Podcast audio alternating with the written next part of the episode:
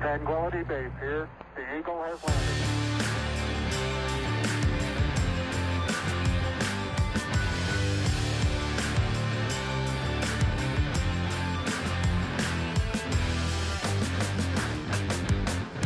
Jo Wright, Executive Coach, Organisational Coach, Coaching Consultant, Keynote Speaker, and best-selling author of the runaway hit book, No More Shit Managers, Seven Steps to a Coaching Culture. Welcome to the podcast, Jo. Thank you, Alistair. I'm delighted to be here. Delighted. Your book has been a runaway success, and your approach seems very much to be focused around giving managers and leaders the tools to create the right environment and the right culture for coaching. And I think we'd all agree that organisations can do better. What was it that caused you to move into this field in the first place?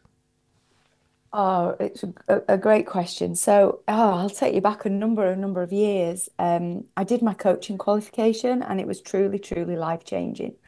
And up until that point, I'd always been a leader or manager who'd used a coaching style more often than not. I mean, there's examples in the book where I didn't use a coaching style and how badly wrong that went. But um, I'd always been, I'd always recognised that coaching was part of the answer. And so I went to do my coaching qualification. It was life-changing. And I just thought, and I got chatting to my now business partner and I said, you know, this is criminal why coaching is so expensive, why not everybody gets the opportunity to have a great conversation in an organisation. Um, and when I'm when I'm coaching, I feel like I'm sprinkling fairy dust on individuals. Actually, it's so powerful. If it can change somebody's life, we need to get it out to the world, to be honest. And and the rest is history. We we set up Coaching Culture um, from from idea actually seven years ago. Um, and it's gone from strength to strength. We've had our ups and downs, don't get me wrong, but it, you know, in general, it's gone from strength to strength as more organisations wake up to the fact that actually building a coaching culture is part of the solution. I often say it's the silver bullet. Um, and what that means for us is actually it's about not just bringing in people like myself who can go in and coach with professional accreditations, who've spent a lot of hours coaching, who've really focused on our continuous professional development. But actually it's about how do we give leaders and managers the capability to have better conversations. Um, and if they can adopt a coaching style more of the time, they get to build relationships, they learn to ask great questions, they build trust, which ultimately builds high performance. Um, and so I've got, co- I'm the co-founder of Coaching Culture, but I'm also Jo Wright Speaker and Coach, because Coaching Culture is very much digital solutions, because if you want to get something out to the world, you can't sprinkle fairy dust on one person at a time. You've got to use technology. So Coaching Culture is very much the digital solutions. And then there's me, who's the human solution. So I go out, you know, my purpose very much is about inspiring organisations and leaders and managers to think differently, to think that there is another way, that actually this is the way for now and the future. Um, so there's so many organisations who are recognising that, but there's still others that are a long, long way to go. Somebody asked me only the other day, what percentage of organisations have a coaching culture? And, and I was put on the spot a little bit because I thought, oh, I don't, I don't have a sweep of the whole world of, of organisations. But it's it's a it's a small number, but it's growing, and I think it takes time to change a culture. Um, but there's one there's something that that that is concerning to me a little bit at the moment, which is I'm hearing a lot of organisations are wanting to go on this journey, and the pandemic definitely accelerated the need because people were working more remotely. Leaders and managers needed to trust more and trust their teams more. But actually, I'm certainly hearing now, I'm calling it a post-pandemic hangover, that actually some organisations are going back to where they were pre-pandemic and forgetting some of the new ways that the pandemic introduced. Um, so there's there's a few little things coming through at the minute, and I'm just trying to understand what's happening out there in the world. Yeah, I'd be interested to know as you learn a little bit more about why you get that snapback, because I've seen it as well in in different things. So you start to move to perhaps new ways of working or or, or yeah. a different, you know, different cultural thing. And then now that, you know, the pandemic is well and truly behind us, really, yeah. from an economic perspective, yeah. there is that snapback with certain organisations, and I, I haven't pinpointed why that is either yet. I'm, I'm hearing, there's different things I'm hearing. Um, there's obviously been what we've called the great power shift from employer to employee, where employees have definitely recognised, actually, I want to work for an organisation with purpose. I want to work for somebody who cares about me, who cares about my well-being, my mental health. And if they, you know, genuinely care for me, I'll do a great job. So there's definitely been that.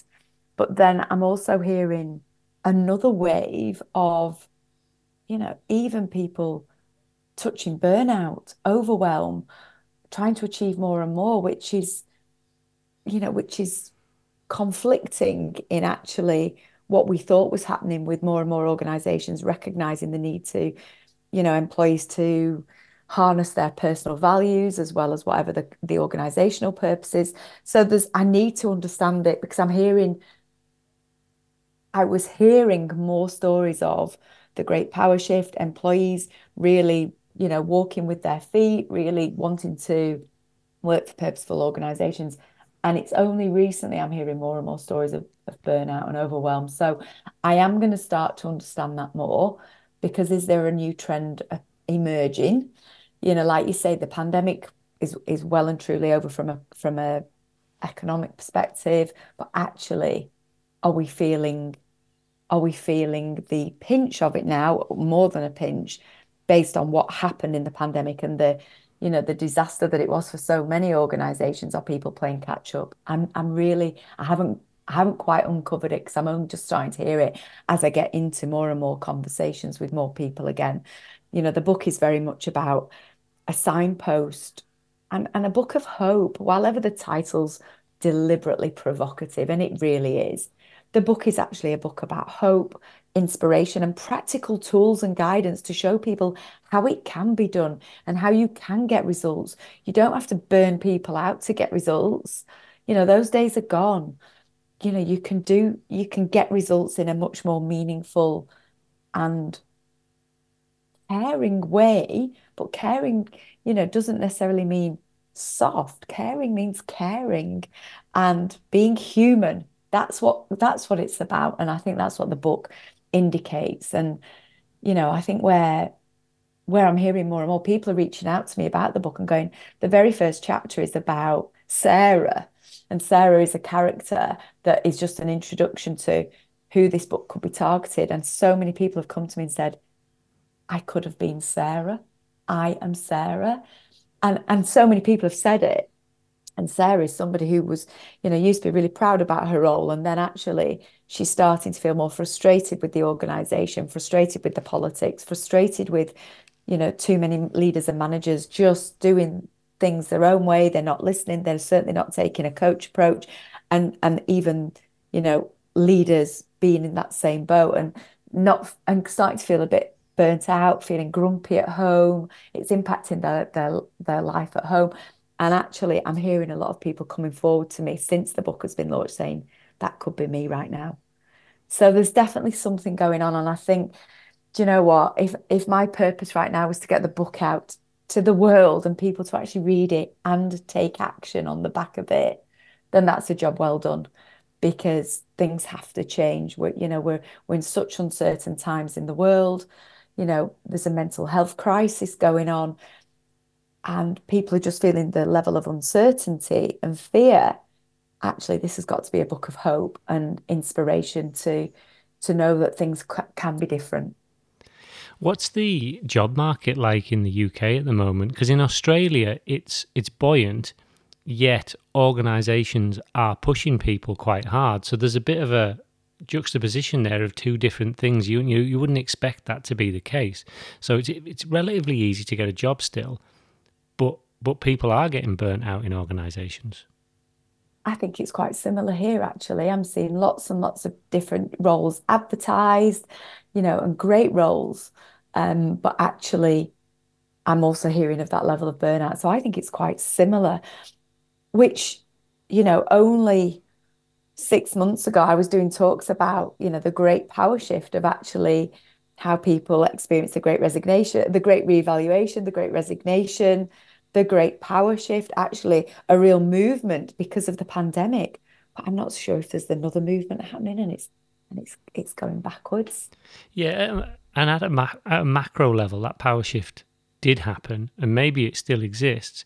But I have a hypothesis that at a micro level, so the individuals that you're dealing with in an organisation, senior leaders, and, and then the management layer, whether they're they're still terrified by what happened during the pandemic. So it's, so it's been, it's gone, but it was really difficult when it happened, and there's, there's still a bit of a memory, an individual memory and a corporate memory, yes, of what happened during the pandemic.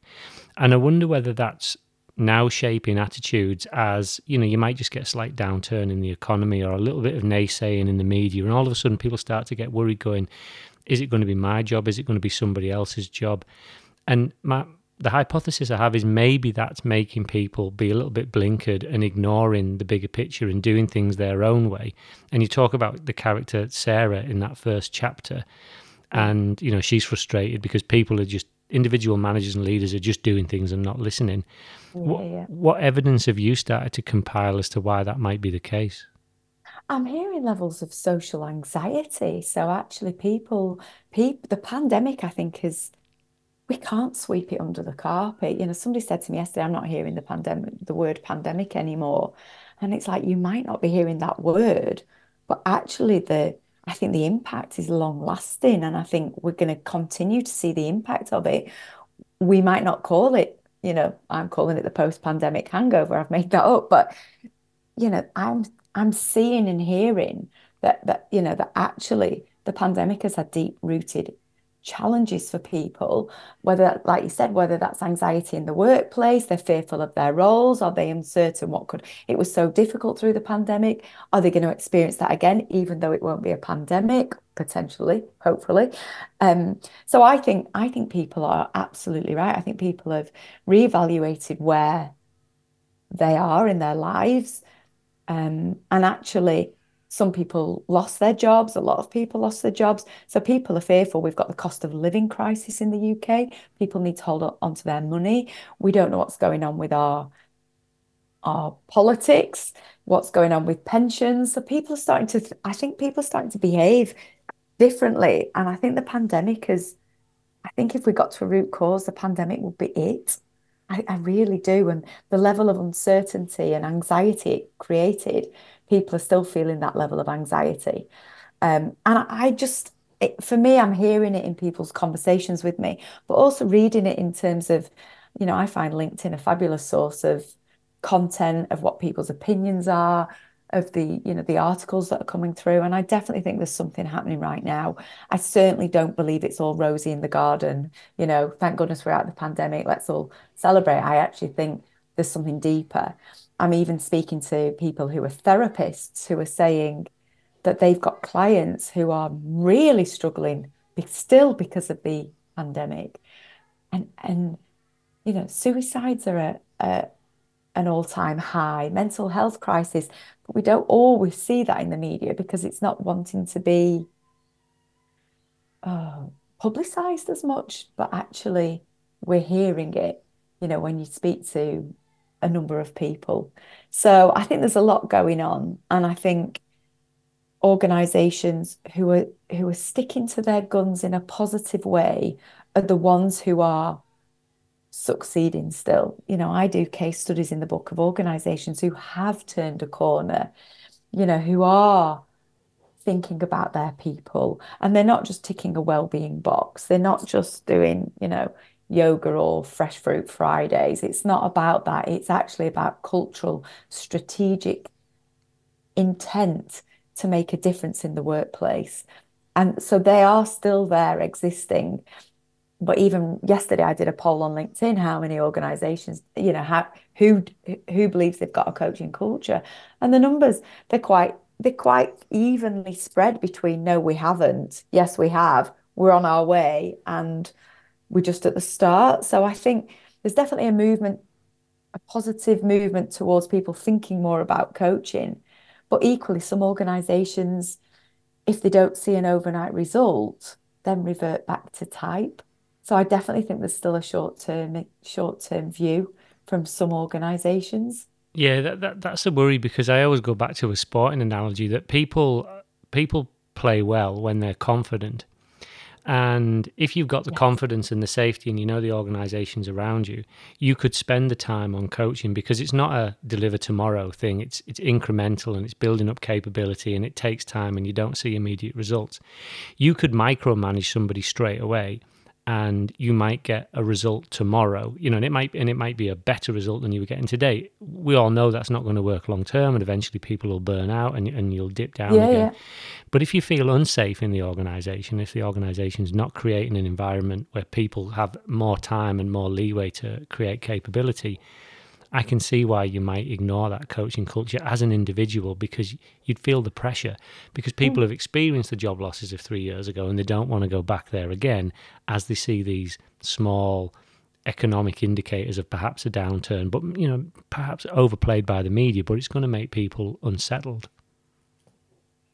Yeah, absolutely. It's interesting. The psychological safety element of organisations is, is vital, and on so many levels. And I think a coaching culture really unlocks that, because you're building a relationship with your leaders and managers. You're building that trust. But I've even had people reach out to me on LinkedIn privately. That's where everybody seems to grab hold of me, um, in a good way. And and I've had people say, I can't like your posts about your book in case my boss sees me liking it. That's terrible. Oh my word, they can't even, like, you know, that is serious paranoia. Um, yeah, equally, on the other side of that coin, I'm actually getting bulk orders for leaders and managers at, at, at different levels. So I've had a, a bulk order this week for um, the most senior team of an organisation, the board, to read the book. So did a bulk order, and will you sign all these copies, please, Joe? Yes, I will. And then I've got bulk orders for managers going on manager development programs, um, and some people, so I already know of some feedback, some have gone, oh my word, this book is great, and the bullseye target wasn't leaders and managers, it was actually the cultural change decision makers. But actually people say, no, there's examples in here of shit management, and there's also fabulous case studies of what you need to be doing differently. So it shows people how they need to be better and be different. So I'm getting orders for, for books in that way as well. Um, and I've had feedback from some saying, wow, this has been great, really helpful. And then somebody said, who ordered the book, said, oh, somebody came to me and said, oh, have you given me this book because you think I'm a shit manager? It's like, read the book and you'll realise why we've all got the book, because we are, you know, wanting to make those incremental changes and improvements. Um, so I think it was a bold and brave move for the title of the book. I felt that books about building a coaching culture were inherently boring, boring business books, textbooky, overly academic, whereas actually this book is deliberately so by the title, but it's grounded in real life experience. It's grounded in case studies. For every toe curling story in the book, there's a heartwarming case study and practical exercises and the workbook to help people, to guide them through step by step. So it's deliberately practical, easy to read, fun to read, as well as informative and knowledgeable. And all of those, I deliberately set out the intention to do something a little bit different, to grab the attention, to make a change. Because if we are wanting organisations to really start to build a coaching culture, my definition of a coaching culture is a place where leaders and managers help, authentic leaders and managers help people to grow, thrive and perform through effective conversations, honest feedback underpinned by trust. If we're wanting to promote that organisation, we need to get this out into the hands of many people, not just a select few. Because you've been in the coaching game for, for many years, you know, and possibly at the beginning of the curve, because we see lots of people in the coaching game now, but, you know, you, you got your qualification and set up your business a yeah. long time ago. So you've seen a lot within many organisations that you've worked with, you know, good, bad, and organisations yeah. that have grown and changed. At what point did you start to feel this book bubbling up inside you? Uh, we at Coaching Culture, we did a framework, the seven step framework we designed, and it was a, you know, a free framework. Download this ebook, grab it, just have a look. And we got such great feedback, and organizations we were working with started to use the framework as their coaching culture strategic blueprint, which was fantastic. And and then my business partner was like, oh, we could really do with writing a book. And when he said we, he meant you, Joe. So, um, so but I didn't know how to write a book. You know, when somebody says we need to write a book, it's like, well, how do you write a book? I read loads of books, but how do I actually go about starting it? How do I go about structuring it? And I went to my first ever book launch of a friend. And in there, there I met his book coach, who was brilliant. Um, that word again, the coach. And I I learned how to write a book by by absolutely accessing a brilliant book coach. And when I say the word coach, it was coaching, but it was also teaching and training. And it was brilliant, absolutely brilliant. And I just had to then commit the time to get my thoughts down on paper. And it's kind of spoiled every business book for me now, because there is a structure, there is a framework on how to do it. It's paint by numbers. So I'm definitely of the firm belief anybody can write a book if you're prepared to commit the time, the thought, and you've got an idea bubbling away. And then you just need to get it down on paper and put it into a structured format. Um, and I'm really delighted that I've written a book, because I feel that I've got something now that, you know, it's a bit of a legacy, really. Um, and I, I say to people jokingly that, you know, on my gravestone one day it'll say, she, you know, oh, didn't she do well? Or she died trying, which is about trying to get organisations to think differently, to build a coaching culture. You know, I want in X number of years' time to look back and go, we've changed the world of work forever here. We've changed the world of work, and we've been part, a small part of that. How long did it take to write the book? Oh, do you know what? So many people ask me that. It's a, it's a great question. From uh, meeting the book coach to actually getting the book in my hand, it was eighteen months. But that was not eighteen months of out and out learning and writing. Um, I started the writing end of May. I'm getting confused with my years now. End of May twenty twenty-two. And then I got quite, I, I actually had a, three or four months where I just got writer's block. Um, there was a lot going on in my personal life. My father-in-law passed away. My uncle, who'd lived with us all throughout my life, he was my mum's twin brother, passed away. Um, my husband was having a major knee operation, and it was all happening at the same time. And there was nothing coming out of my of my brain into creative thinking. You know, I, I, my brain was in some level of fight or flight, I think, at the time.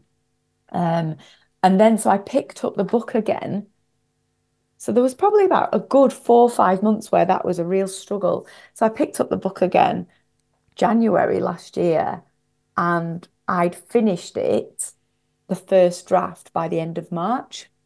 So actually, when it was focus time, I really managed to, to get my, my thoughts. When I was feeling creative and in the flow, the editing process for me, for me was death by a thousand cuts. That was hard. To in and froing, to in and froing, this word, that word, this, you know. So what you do first is you just get it all down. You just go, there you go. There's there's a book. I've just written forty-four thousand words. Now what do we do with them?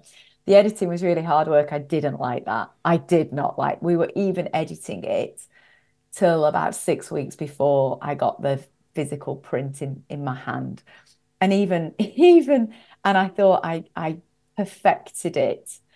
And I've done it in Audible this month of January. Um, it'll be launching in February on Audible. And you've narrated um, and it? I fa- I've narrated Fantastic. It, and I'll tell you I'll tell you for why I narrated it. But I found a mistake when I narrated it. I'm like, oh, that was one of the mistakes that I thought we'd edited out. And there it is in print, staring me in my face as I'm reading it out loud. Um, So I narrated it because when I listen to Audible books, if I'm out running or walking, I like to hear the author read it. I feel, like to feel that connection. I like to realise this person's a human being behind the book. Um, so I, you know, with my Northern England dulcet tones, I decided to read the book out loud. And I really enjoyed it. It was real fun, apart from when like things like, you know, if my stomach started rumbling and that was all caught on the audio. It's like, oh, what was going on there, Joe? Oh, so you, are you like it. Fully sound boothed up and it picks yeah. up everything? Oh, everything. I um I was really debating on how to do it, and and actually I researched a few different places. I could have done it myself here in my home, but I'm not fully soundproofed, and people said, "Oh yeah, you'd need to do, you know, surround yourself with cushions and quilts." And I thought, well, I don't want to do that. That feels a bit potchet and scarper, really. So I actually researched, and I went and recorded in the sound booth of, according to them, one of the oldest independent family-owned music shops in the world. So it's a music shop where people are going to have music lessons, but they also have a recording studio. So I was in one mini studio. So as you see people, if they're recording music, it was like that. And I had a sound engineer in the room next to me talking to me through my earphones going, "Oh, can we just do that bit again?" Or, you know, go. And he literally sat with me, but in another room, and listened to every step of the way of the book. And then, then said to me, "My wife's organisation could uh, could do with this book," and I, so I gave I gave the sound engineer a, a copy of the book and and signed it for his wife, because he said that he said her manager was making her unhappy at the moment, and he was like, "They need this book," and I was like, "Yep, yeah, they do." Helping people everywhere so you they, go. Oh, just scattering the. So I used to sprinkle fairy dust with coaching, and now I'm just sort of scattering the book around. Did um how how many hours recording was it to get that book right when you were doing it? Uh, how many hours recording? Not many. Um, about eight. About eight. But the book will then end up being about three to four hours of audio. But by the time we've kind of squashed it all together and and and, and got rid of any tummy rumbles, Um, I think it'll go from eight to three, three to four, I think, is a, a typical business book. Um, and you know what? I really enjoyed it. That that felt like quite an achievement this month of January, where I, I'm literally, opportunities are coming my way. I feel like at the moment, Alistair, I feel like I've got, I keep describing it as butterflies all over, all around me, and I just need to harness a few of them and bring them into a net and just focus on two or three fabulous butterflies. Whereas at the minute I've got so much, because I took a step to the side of coaching culture to focus on the book at the end of last year, to launch the book, let my business partner focus on the day-to-day running of the business, the operation, the digital, the technology, and let me go and focus on launching the book out to the world, speaking to to many people, um I suppose putting the human behind the book out there more. You know, one of my guilty pleasures is podcasting, is speaking to people, is coaching people. Um, so I'm just trying to think, how can how can I absolutely out and out just focus on getting the story and the message out there, like what we're doing today, really? Because the more people who hear it, the more people who, you know, pick up the book and start to think, actually, this is doable. This is absolutely doable. You know, so like I said before, there's a lot of books out there. They're a little bit boring. Um, and you've got to really trundle your way through them. I think, you know, th and then there's self-help books for individuals. I think my book connects the two worlds of self-help as for an individual as well as cultural change. It connects the two and makes it real and doable and fun and engaging. And there's undoubtedly those lessons in the book. And I think when we have these conversations, yeah. there's lessons in the journey as well, because you talk about yeah. all the butterflies everywhere and, and grabbing onto one or two of them. But there's a, there's a lesson that if you do something different and you put yourself out there, then sometimes these unexpected opportunities come to you. Um, just but going back to the eight hours one, and, and sometimes the weirdest details fascinate me. So talking for eight hours, you know, over how many days was that? And how did your voice hold up? Because sometimes even in a, an hour's meeting, my voice can become a bit clicky. You know, if I don't if I don't drink enough and I get this little click at the right, right side of my mouth. Well, you can't have that if you're recording a book. That's true. I have no idea what it's going to sound like. I'm trusting the sound engineer to, uh, to, to look after that. Um So what we did was, it was across three separate occasions. I'd taken advice from an, a friend who was an author and said he did it in a day and a half and regretted it. So I chose three separate mornings to do this. I'm at my best in the morning. Um, uh, so I thought, let's do that. Um, and we would do certain parts of the book and then stop And then obviously I'd take some drinks. But it was really interesting. On day two, my voice, the sound engineer picked up straight away when I was kind of speaking out the, the first chapter I was doing that day, that my voice was a lower tone than the, the day before. So I'd had quite a lot of energy the day before. I was like, whoa, you know, I was really on, really passionate. The day after, I was a little bit lower, and he picked it up because obviously his graphic equalizer or whatever, whatever machinery he was playing with picked this up. So I had to go back um, when my voice had warmed up and do that again. So that was quite interesting. Um, and I'll tell you what also was quite interesting. Speaking out the words is actually harder than reading them. And there were some words that I make up deliberately because I think it sounds quite funny at times, like initiativitis.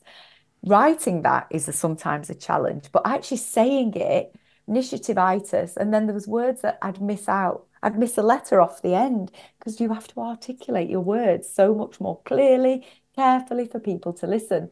So I was relying on the sound engineer, and he picked up. So we did a, a, a very final editing bit at the end, and he was like, right, we need to go over that that sentence again. I was like, wow, what was wrong with that sentence? And I'd, I'd say a word, I'd miss out a letter, and it's like, how did I even do that? Um, or what I did to start with was sometimes I'd read a sentence and I'd make up a word. I'd make up a word I wasn't even reading. I'd read ninety-five percent of the sentence, then I'd like make up another word and pop it in there, and it's like, where did I, how did I do that? So I got into realizing how to co- sort my own mistakes out, and then got into the groove. So he picked up sound differences, the intonation differences. Um, but in general, I really enjoyed it. I enjoyed the experience of it. I, I'm dreading, because obviously it's currently now sat with the sound engineer, I'm dreading having to listen to it back, because what I'm going to have to do is get the book out and read and listen at the same time. So that's double double bubble trouble of Joe Wright in my own voice and in my own head. Um, so while ever it's always difficult to watch yourself back on things, it's equally difficult to listen to yourself as well. You probably um, think you're listening to the Queen when you listen back with all that intonation and all that proper pronunciation. I, I very much doubt I think I'm listening to the Queen, probably somebody from the northwest of England, from Coronation Street, more like. Definitely not got the Queen's voice or accent. It'd be interesting how the audiobook goes down overseas, you know, because obviously it is a runaway success, and, and LinkedIn's a fantastic platform because you do get globally connected. So people are going to, you know, they're going to get the book and read it, and they're going to get the audio version and listen to it while they're out walking and running. And undoubtedly a high proportion of them are going to be in America, Australia, you know, other non-English yeah. speaking areas. And you don't get too many Northwest accents on runaway hit business books. Oh, well, maybe mine will be another one that isn't a runaway success then, with the, the Northwest accent. But I, I just thought, I've got to read it out myself. You I definitely didn't do. Want to get some. Yeah, I did. I, you know, one of my key values is authenticity. And it would have just felt so inauthentic to get somebody else to read my book, my story, you know, and my passion. So the intonation in the book is me. So yes, the Northwest reading is is uh, it could be interesting. I could get some uh, people in further further afield thinking, what is she even saying? But do you know what? I've already sold um, some books in Australia, in America, Canada, Japan. Japan was the first place I actually got a message from within week one of launch, which was quite interesting. Um, so it'll, it's quite interesting to see, you know, and hear the impact that it will have. And I really do hope the Audible um, is just another route for, for people to access the content. And at some point, I'm sure I'm going to have to update the book. But for now, I'm letting the dust settle. You know, I'm wondering, how do I get it out to the world? Um, because it's so important. And I want to, I want it to, to jump up, jump off the, um, I suppose, the virtual bookshelves. I've not got it into bookshops yet. And actually, I've investigated that because I thought that would be a great route into certain bookshelves. But also, I've watched videos implying that's not always the best route, actually. And just, you know, having it online is a great way to get the book out there. More people are buying the books online. But I just imagine seeing it at airports, you know, when people are browsing the bookshops at airports. It's one of those with such a cheeky title that people go, oh, yeah, I could read that on holiday. Um, but for now, I'm I'm I'm in the online bookstores. Um, so, yeah. I imagine your margin's better on from, from from an online bookstore in terms of what you're actually making. Well, it's not it's not great actually. When people come to me direct, it's it's better then, because we you know we both win. You know, we we we both can win. Um, but yeah, it's it's not it's not great. Everybody has t- always told me you're going to have to sell a lot of books, but my view is, it's about getting the message out to the world. If I sell a lot of books on the back of it, great, that'll be wonderful. But actually, for me, it's it's about let's get the message out there. Let's get change happening. Let's make it accessible to people. Let you know. Let's inspire people to realise it can be done. And there are great organisations and examples where it is happening. And while ever we started our conversation with the doom and gloom a little bit out there in the world, there are still some fantastic examples of organisations who are making a difference. And they're often quite purposeful, and they know that coaching is the answer. And I've, you know, there's a fabulous case study at the end of the book where the organisation already had a good culture. They had a good culture, but they knew to take it to great.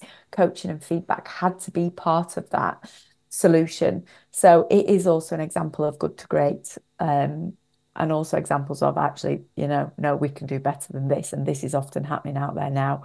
Let's get more leaders and managers just having the capability and confidence, and to start getting rid of these myths that managers and leaders have got to know it all, because they just don't. They've got to know how to get the answers and where to get the answers. They don't have to have all the answers themselves. And I think that's one of the myths that, you know, I want to bust out there, give managers and leaders permission to ask great questions and empower others. So to someone that hasn't worked within a coaching culture, how would you describe in, in really simple terms what yeah. that might look and feel like to them when it's right, and, and why they should be interested in it? Well, back to my definition, authentic leaders and managers helping people to grow, thrive and perform. It's where it's about great conversations. It's about where feedback is given and received, expected and respected. So people don't go, oh, I'm going to get some feedback. Actually, I want feedback. I'm asking for feedback. Leaders and managers taking the time to get to know their people, build relationships. It's not a blame culture. It's not toxic. It's accountable. It's it may be challenging in parts, but it's also very supportive. It's caring. It's empathetic. And it's got high performance. There's a growth mindset in the organisation where people are being developed, developing themselves. And it's a can-do attitude rather than a blame culture. And I think I've experienced organisations, I've I, I've worked in organisations that are great, and I've worked with organisations that are great, and you know the difference. And actually when you're in it, you may not recognise you're in it as much because you're spoiled. You are spoiled because you're in such a great culture. You know you're not in a great culture when you step out of that and experience the opposite. And I've worked within organisations where I've experienced the not great culture, and I'm working with organisations who also don't have a great culture. And I think the the most senior leadership teams have a huge role to play, and they have got to recognise it themselves. You know, they set the tone. But I also say to people, just you don't have to wait for permission from your most from your board members or your most senior leadership teams to go and have great conversations with your team. So don't wait for permission. Don't wait for to go on the most expensive of training courses. Go and learn yourselves how to be better. We've got the internet at our fingertips. We can learn ourselves right now how to build up and develop coaching skills. So, um, yeah, I think it is clear. I, I quote in the book, it feels like hell on earth when you are not in somewhere that is that supportive environment, um, and and that's where that's where burnout levels are happening. That's where people are leaving. That's where people have greater absentee absenteeism. So I think the metrics in an organisation and the data is all out there. It's it's out there. People will leave eventually, whether that's because they're they're forced to leave in their own health and well-being, or they choose to leave. And so organisations have got to start doing something. This, for me, a coaching culture is a fantastic foundation that takes time to build. And back to initiativitis, don't just think that putting a few people on a training course is that's it, job done, tick box, coaching culture achieved, because that's not the answer. It's a slow burn, but it's worth it when you get there.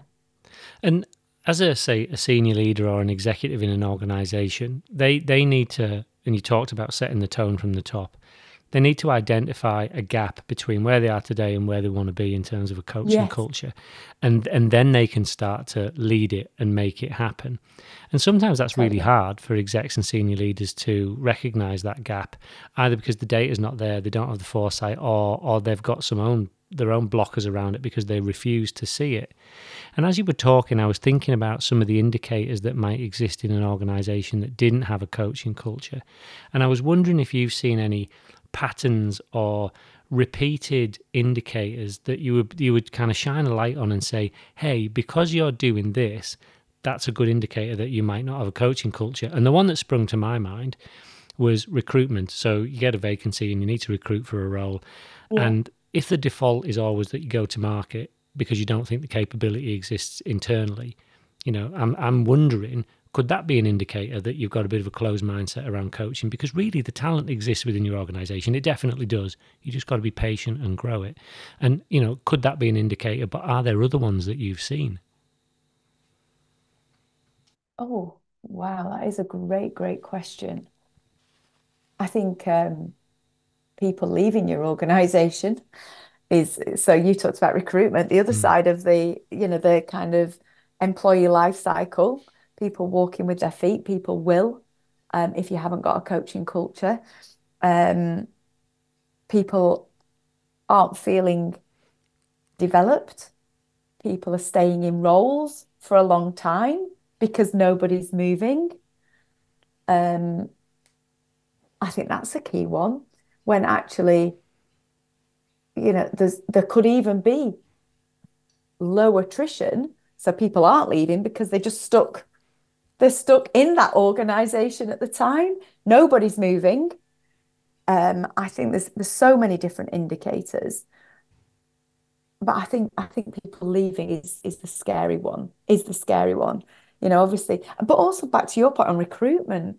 You know, I think we do need to bring new talent and fresh fresh talent in. We do need to keep things fresh, but you are right. There is absolutely talent who you can grow in the organisation, and I think it's about choosing the strategy of, you know, are you going to bring in new people? Are you going to build the talent you've got? Are you going to bring in external people at the right time? So what is your strategy at, for which roles at which point in time? Um, I think there's lots of indicators. But equally, I think fresh, you know, actually people may leave, but they may be leaving because actually you have had a coaching culture and you have developed them brilliantly and they leave, and that's fine. That's, you know, that's a positive exit. When people leave to explore new opportunities because you can't provide them anymore in, in your organisation, but they go somewhere, either somewhere else or they set up on their own. So I don't always see exit as a as a bad thing, but actually it depends on the reasons why people are leaving. I agree um, with that one hundred percent, that exit, because the thing that frustrates me the most is when people feel stuck. And I've been on town hall calls that where yeah. people, you know, who have the confidence to speak up have said, I'm not going anywhere until my boss dies, you know, and they've said it slightly tongue-in-cheek, but but they've said it. And yeah. and to a certain extent, in terms of promotion in role, it's true, because because the organisation has what it needs, and unless that role opens up because somebody moves on, they're not getting promoted. But that doesn't mean they can't grow. So I really want people to look at opportunities for growth, and if that means they leave, I've always been one hundred percent okay with that. I worked for an organisation, Halifax, Bank of Scotland, around between two thousand two and two thousand seven. And I think that was the best cultural organisation that I've ever been in. Yep. And um, Heather Cuts, Heather Jackson, she's also known as, launched a, a programme across about five thousand people called Unleashing Potential. And, it, and there was a number of things in there, coaching, feedback. Yep. That was definitely a significant part. And the one message that she said is, some people will be so liberated by this, you're going to leave. And that's okay, because if you're on fire while you're here, I don't, I want you to leave. I want you to to realize all your ambitions, because when they walk out the door, they go, wasn't H B O S a fantastic place? You know, at the stage absolutely. of your career, get a job there straight away. I absolutely know the organizations that I've worked in that were at, that I would felt only in hindsight, only when you look back and you realize you were spoiled, spoiled in such a fabulous culture. Um, and for the certain, you know, all the things we've talked about. And that was a number of years ago. Um, so, yeah, totally. I think people who are ready to go, you know, for the right reasons, wish them well, because you can't keep people, you know, and trap them against their will. I think something's interesting that that I point out in the book as well about, obviously, we all know that many people are promoted because they're great at their technical job, and then they get promoted to a management role or a leadership role, and actually they've not, you know, either they've, that's the only route for them. And actually promoting a breadth of opportunities in organisations is far more valuable a skill set than just going, people, you know, we've got to get rid of this myth that the only way you can progress is going up a ladder, which means instantly getting those management skills, and and you may be given that role and you're not given the skills or development, or you may have zero desire. Just because you've been great technically, you may be better actually exploring new opportunities in different functions of the business to get a real breadth. And I I find that one of the things that I feel blessed to have in my career, that actually, you know, I've kind of ended up in the H R space, but my role started out in operations. Then I moved into marketing. Then I moved into sales for many years. Then I moved into change management. Then I moved into leadership and management development. All the while, coaching was the red thread without me fully realizing it to start with. It was only till I did my change program that I realized that coaching was indeed um, the way people did actually change, rather than just telling people to change and expecting people to. So I think I, I feel very blessed, but I've also made it happen myself, the breadth of opportunity. And then I realized that I, I was nervous about the word digital. You know, a number of years ago, digital to me was me being on Facebook. So I went, so I joined an organization that was all about e-commerce, because I wanted to understand, what was this thing called digital? Crikey, I do sound a dinosaur, don't I? But actually, you know, it was, I needed to understand what was, what was it? So I actually knew where my personal gap in knowledge was. Now, I didn't go and suddenly become a coder or a, you know, somebody who was cr- creating the, the scripts for, for code or e-commerce, but I started to understand what it all meant. And then that led me on to then work with my business partner, who's a, the tech guru in our business. Um, and actually, I know, again, a lot more about digital and software. Um, so it's fascinating. So I've purposely had a broad career, and all the while been going up, up and up, but it's been the breadth that has given me that opportunity. Um, and other people have different careers. They go literally up the ladder, up the ladder, up the ladder and stay in the same function. But I think there's there's something to be said for, for breadth. Um, and and going where your strengths are and your passions. You know, like I said to you before about the butterflies over my head at the minute, I'm sat here thinking, you know, I'm my next chapter of my career. I look at things in chapters rather than, oh, new year, new me. It's like, what's the next chapter? The next chapter for me is a chapter of seven years in my head. um, and the next chapter, I'm going to make the best chapter.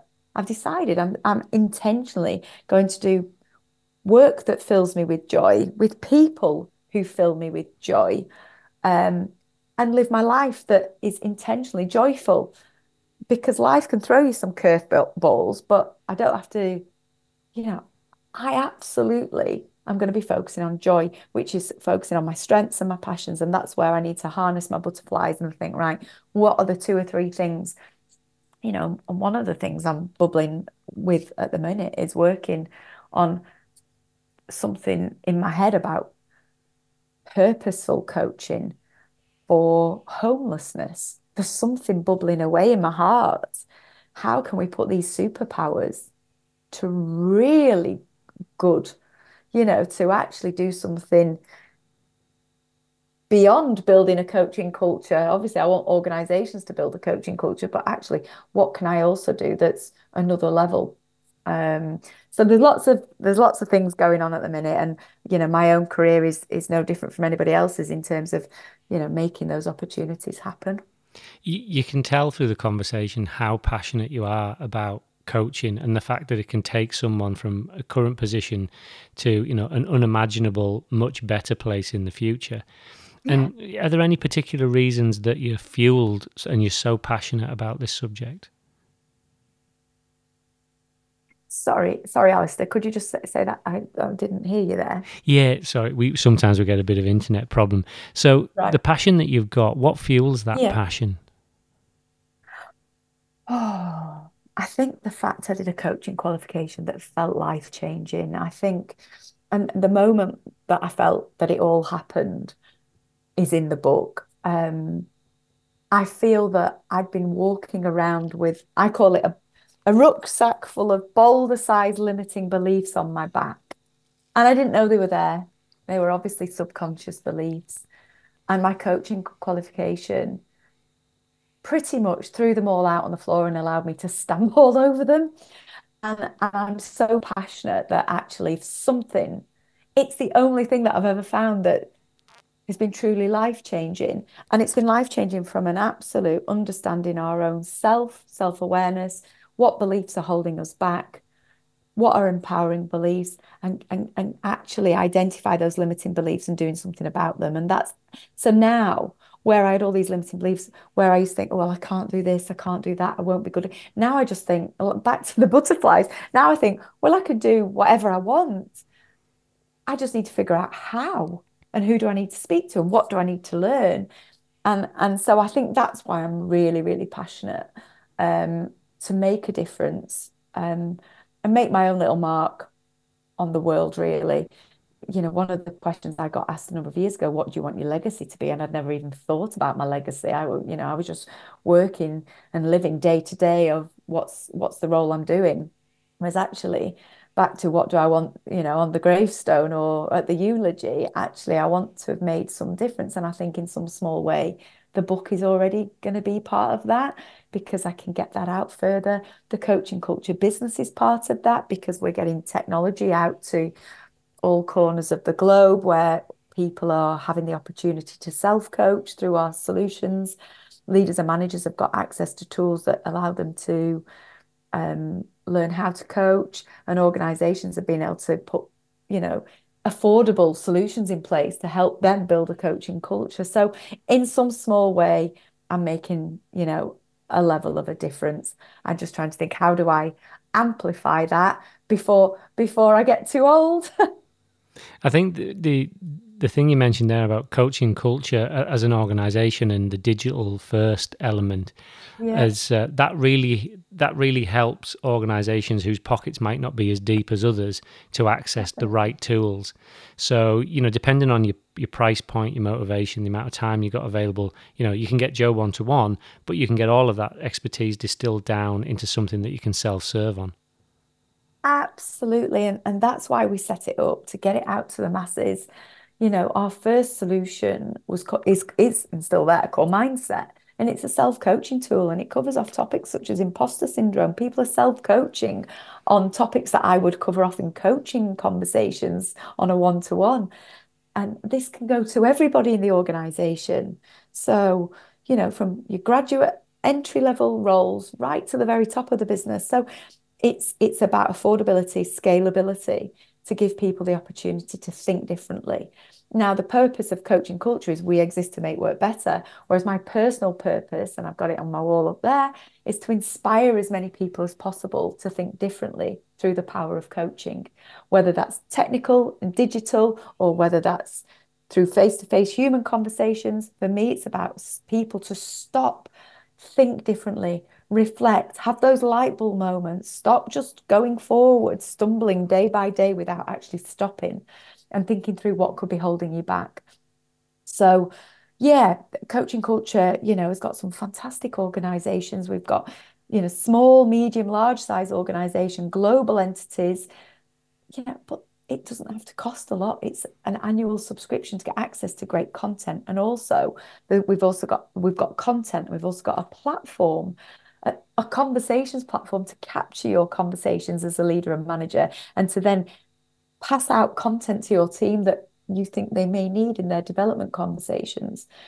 you know, and I'm not going to sit here and say about some of the names of organisations, but we've got some fabulous organisations on there that are really starting to recognise this is the thing that's going to make the difference. And the thing that makes me the most proud is actually that they resubscribe every year. So we've we've only been going seven years from concept, but our first product was made available literally eighteen months later. We've got people now who are in either year four or five of their subscription with us because they can see the need. And new people come in, more people need that access to the solutions and the tools. Makes me very, very proud. And like I said, I've left the day-to-day running to my business partner because he's the, what I call him, the wizard behind the curtain, whereas I'm definitely more out in front of the curtain with my with my soapbox and my loud hailer.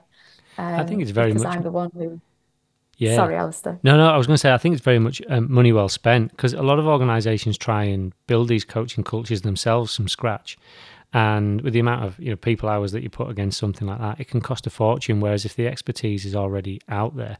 I wanted to go back to the coaching qualification. There's there's, there's lots of people coaching now. You know, you were at the beginning of the curve, and, in, you know, there's a lot more people entered that market now. And some of them are qualified and, you know, have a qualification and, a, and an accreditation, and some don't, and some are going to be good in both, good and bad in both camps.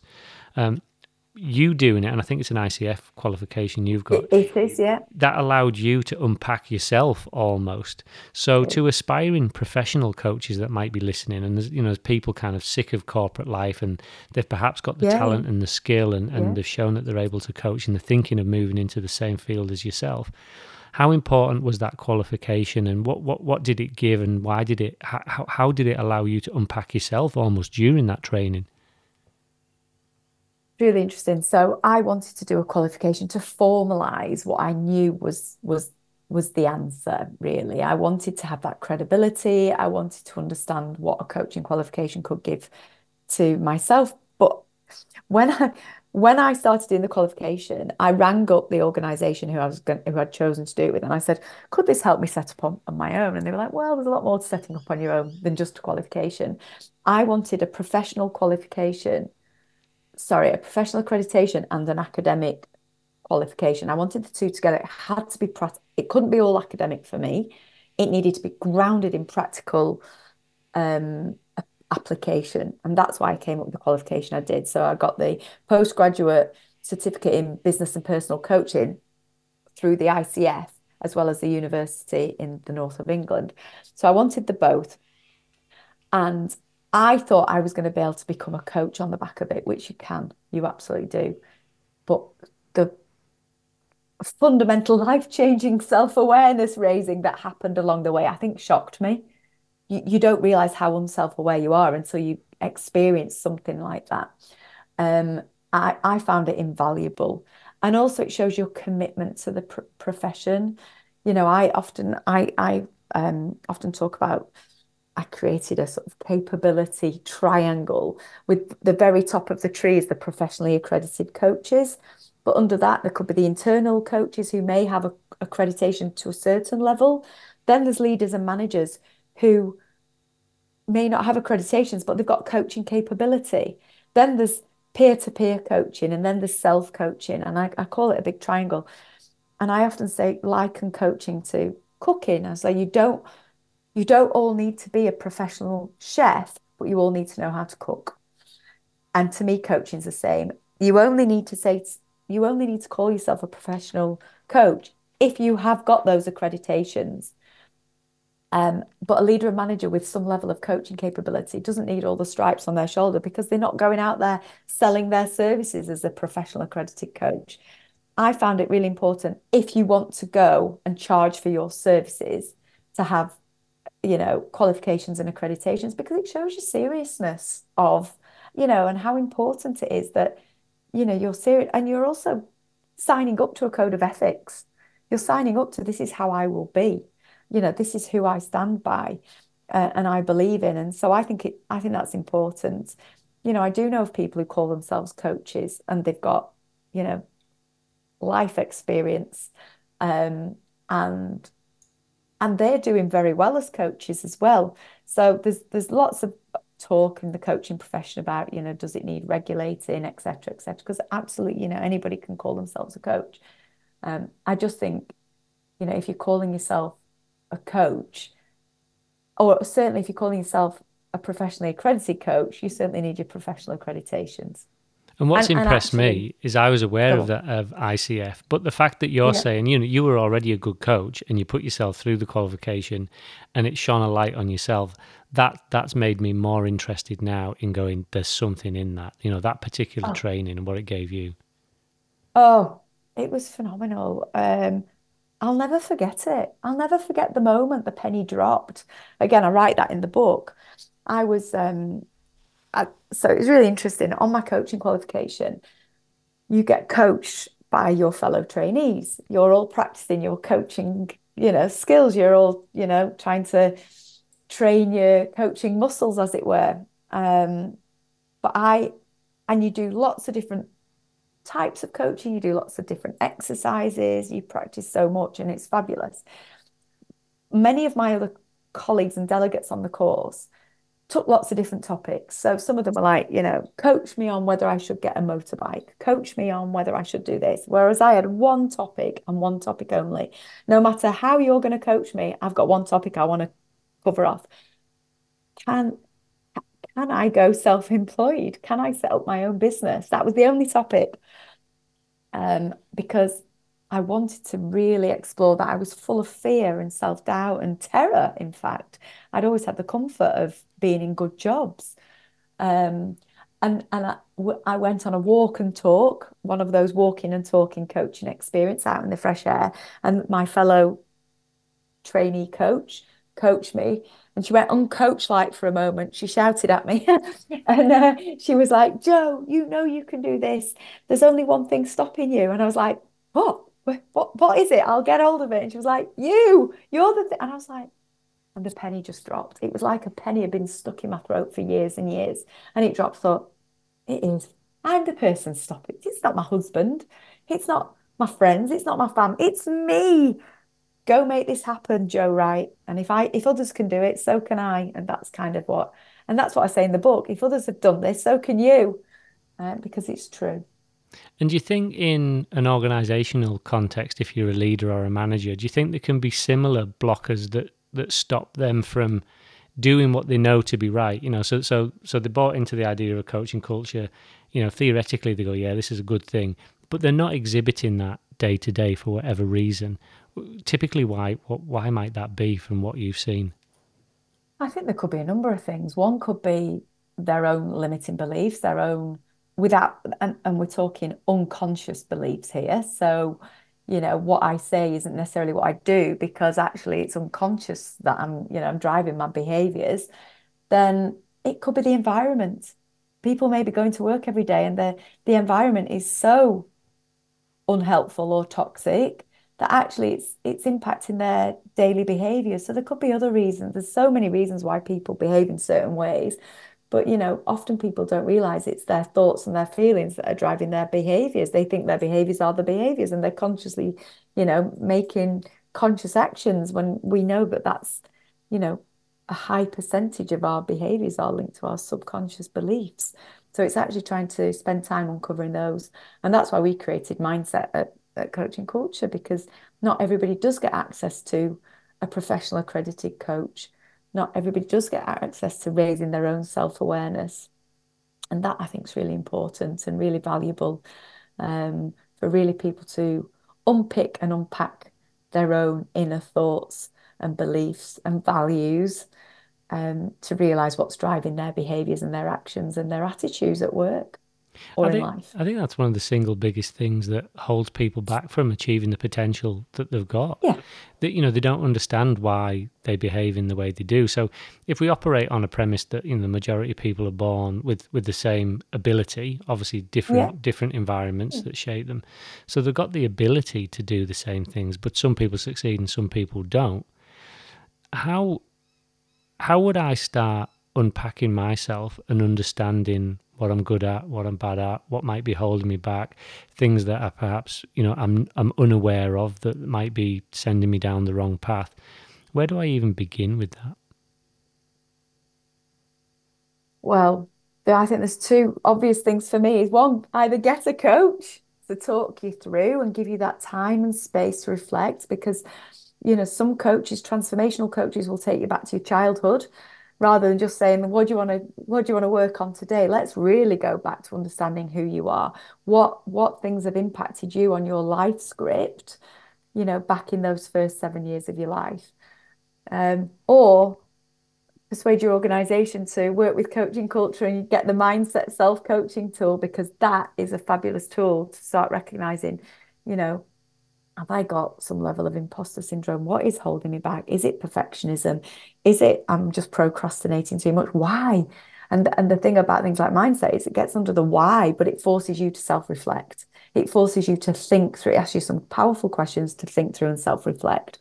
Um, so I think it's just taking the time, and, and it could be other solutions are, you know, meditation, starting to meditate, start journaling, you know, start journaling what's going on in your thoughts and what's triggering those behaviors. What was it? So what could that, what could have driven that?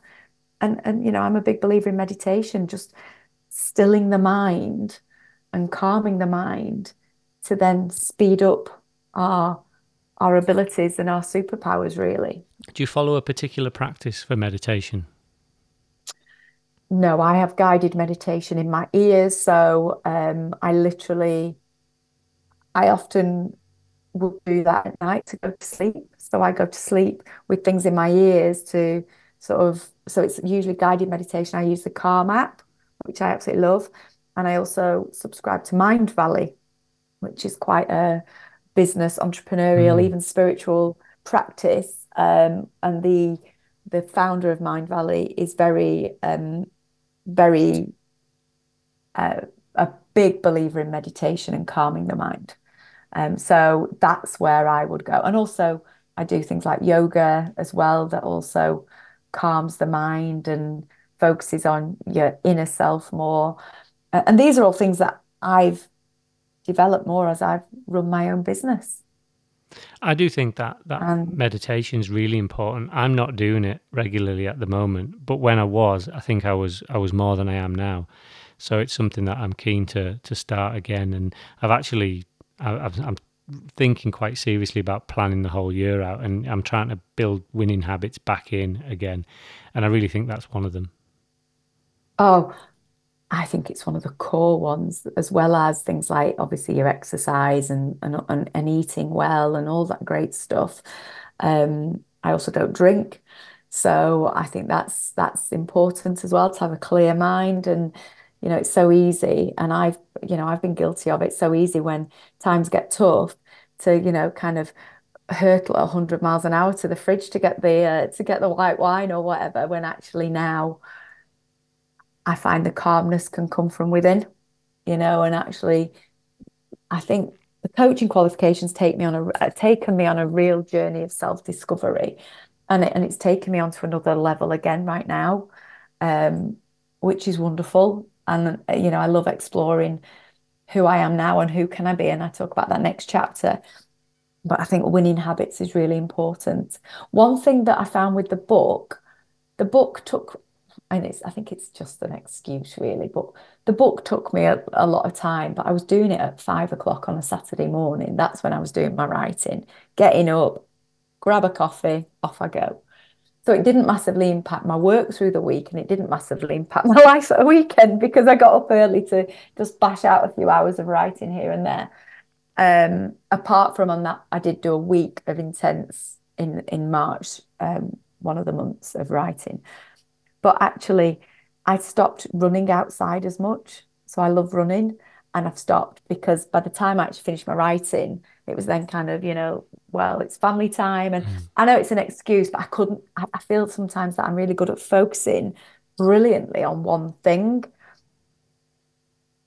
And actually, you know, I, so I'm not doing, so I'm going to start again doing my running outside. I'm currently doing yoga in a good way. But actually I need to start running. But at the minute it's like storm this, that and the other in the U K. So actually if I go out running, I'll probably get blown over. But I'm going to start running again regularly, because I do, you know, ten Ks. I've done a half marathon, but my running suffered a little bit when I was writing the book. I, it's an excuse, I'm sure it is. But it'll be I'm good to get also, back to that. Yeah, definitely. Yeah, totally. you know, I'm not I'm not planning on writing another book anytime soon, although people ask me as soon as this one was done, when's the next one coming out? I'm like, wow, the ink's not even dry. Let me let me enjoy this one for a while. I may create a course on the back of the book. I quite like the idea of that. So bring it to life in another way, a bit further. Um, but yeah, running is definitely something that I do get quite addicted to in a in a good way. And do you listen to stuff when you're running, or do you just go completely, you know, nothing, free mind? No, no, I absolutely listen to stuff, and it depends what mood I'm in. Sometimes I listen to music, and I like upbeat music. Sometimes I listen to podcasts. Sometimes I listen to books. Um, often, but I like books. Um, but sometimes I'm in the mood for music, and I'll literally put my eighties hits on, and off I go. It gives me an extra spring in my step, and it means I can't hear myself puffing and panting. I can't feel the pain. I, I, I tend to, I go podcasts, but also storybooks when I was doing a lot of Audible. My nice. sister always laughed at me because we'd, we'd do a run and she'd be like, "What? What's the music to, you know, pump you up and make you go faster?" I go, "Nah, it's storybook." It's quite good. Happy. It's good. It's it's really good to listen to things and learn. So I find I, I like to listen to podcasts and books while I'm walking as well. I do like that. Um, I feel like I'm kind of doubling my time. You know, I'm getting exercise, but I'm actually also learning as well on the go. So yeah, lots of good, lots of good habits. I had a conversation with someone. Uh, it was episode fifteen of this podcast, and he's a, a head distiller at a distillery on the Gold Coast. And we talked about his transformation because he's running the business, but also he was transforming himself, losing a lot of weight, becoming really fit, doing loads of races. And he said an amazing thing. He talked about scheduling his unproductive time for when he was productive. So he would double up where he could. So if he was on the treadmill or he was doing something at the gym, that's when you might indulge in some of the less productive social media or, or things like that. Oh, that's so you go, yeah, I'm productive when I'm unproductive. Oh, I like that. That is good. So the social media trolling time, although I find LinkedIn is, is I find LinkedIn productive time for me. Facebook, well, Facebook, actually I do get bombarded. I think this is part of my butterfly problem. I'm getting bombarded with adverts. It's obviously the algorithm's listening to me at the minute and uh, and kind of feeding me loads of things to think about. So I'm like bombarded with messages. Um, but I do find LinkedIn, I, I find that productive time because I've met so, like yourself, I've met so many wonderful people through LinkedIn. I'm a huge, huge fan. It's gone a bit crackers like the new year um, with adverts and things, but actually um you know I'm getting back to seeing the posts that I love, you know from and I've connected with so many wonderful people, and you know have become friends. So there's something special about LinkedIn, and I do believe, I'm a firm believer in your vibe attracts your tribe and all that. Yeah, I it I think it's a fantastic platform. If I got a dollar for every time I talked about it, I'd be very rich because yeah. because it hasn't been corrupted like the other platforms. And some, you know, they're, they're obviously trying different things with the algorithm, yeah. and sometimes it's good and sometimes it's not so good. But I've connected with so many people, really interesting people, and I'm trying to think. The algorithm, I think, threw you my way. I think, and I or someone had clicked like on something, and I just recorded a podcast with Cara Bradley, who was talking about menopause yeah. coaching, and and then you'd posted something about it at the same time, and and I thought, right, well, you sound like you're really interested, so I re- reached out to you and okay. said, hey, here's something you might be interested in, and yeah. then and then because of that, I then became aware of your work and the book. You know, so uh, somehow yeah. without that clash, we wouldn't be having that conversation. Absolutely. And that's why I love LinkedIn.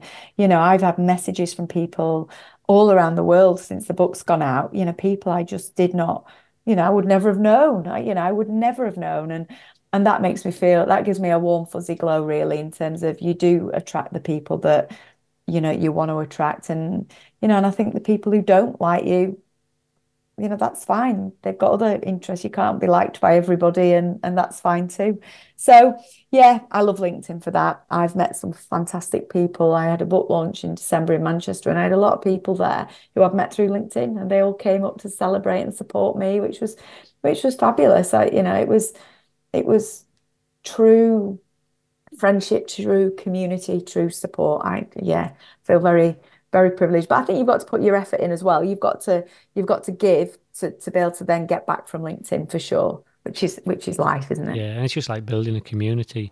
So um, without giving all the secrets of the book away, hopefully this has excited many people to pick it up. You know, I'm certainly really excited to get into it in depth.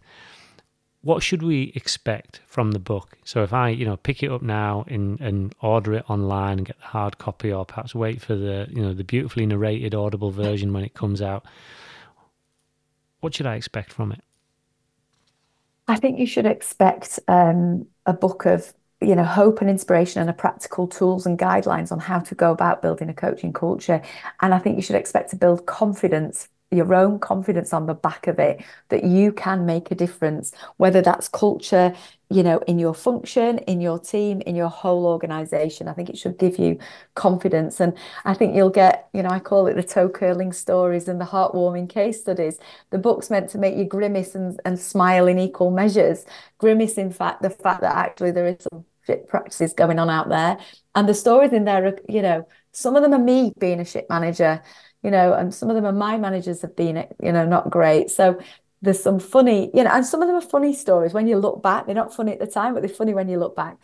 And then there's some fabulous case studies, fabulous case studies of organisations that are on that journey and are starting to make a difference. So, you know, it's proof that it can be done, so you can do it too. So, yeah, that's what you can get. Oh, and you get a free workbook as well to download, which is taking you through all the exercises of the book.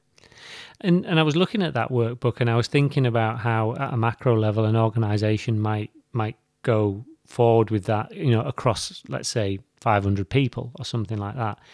There'll be individuals that buy the book and there might be a leader of a team of ten, team of twenty, maybe yeah. a team of fifty. So they might not have the influence at this point in time because maybe the organisation isn't yeah. awake or isn't ready to to, yeah, yeah. to roll it out, but they want their team to benefit from it. What would be the best way for someone managing a team of ten, twenty, fifty to take what they've learned from this book and make a difference to their team? You know, is it buying everyone a copy? Is it, you know, starting to implement the exercises? Can you go through the workbook at, at a team level, even if the rest of the organisation's doing their own thing? You absolutely can. And and obviously, if anybody wanted to bulk order, then it's always uh, maybe easier for, for me to get it organised straight from the publisher, really. Um, so absolutely get hold of the book, work through it, read through it, and work it through as teams. You're going to need human interaction to help guide and facilitate. You might bring somebody externally in to help you do that. You might use your own internal teams to do it. You might be capable yourself of doing it. But I think it's all there to help you. Um, I think it's all there to have a go. Genuinely, there's, there's examples in there, there's questions in there that you can ask, there's so much in there. You know, there's a, even down to a coaching capability assessment. You know, people all talk about learning needs analysis. Well, what's the coaching needs analysis? What's capability analysis in the business? Focus on coaching. And actually, I think the rest will follow. So for me, yeah, go and buy loads of books happily and download the workbook and work through it. Um, and you can either do that yourself or bring somebody external in. I think um, I, it's really interesting. I hear a lot of people talk about culture. Um, and for me, co- they get frightened by the C word being coaching. And actually, for me, it's when I talk about coaching, I think of so many C words. I think of creativity, collaboration, communication, conversation, curiosity, challenge, so many. Coaching underpins all of that. Actually have better conversations, and you don't need to be professionally accredited to have a good quality conversation in your organization. Have a better one intentionally and consistently and watch the results happen. Brilliant. Good place to end. Is there anything I haven't asked that I should have done? Oh, crikey. No, I think you've covered you've covered such a lot in uh, in this time together, Alistair. I, I feel uh, I feel we've covered a lot of ground. And, you know, we've got probably got the message out there loud and clear that, you know, this stuff really matters. Brilliant. Really appreciate your time. Thank you, Alistair. I really enjoyed it.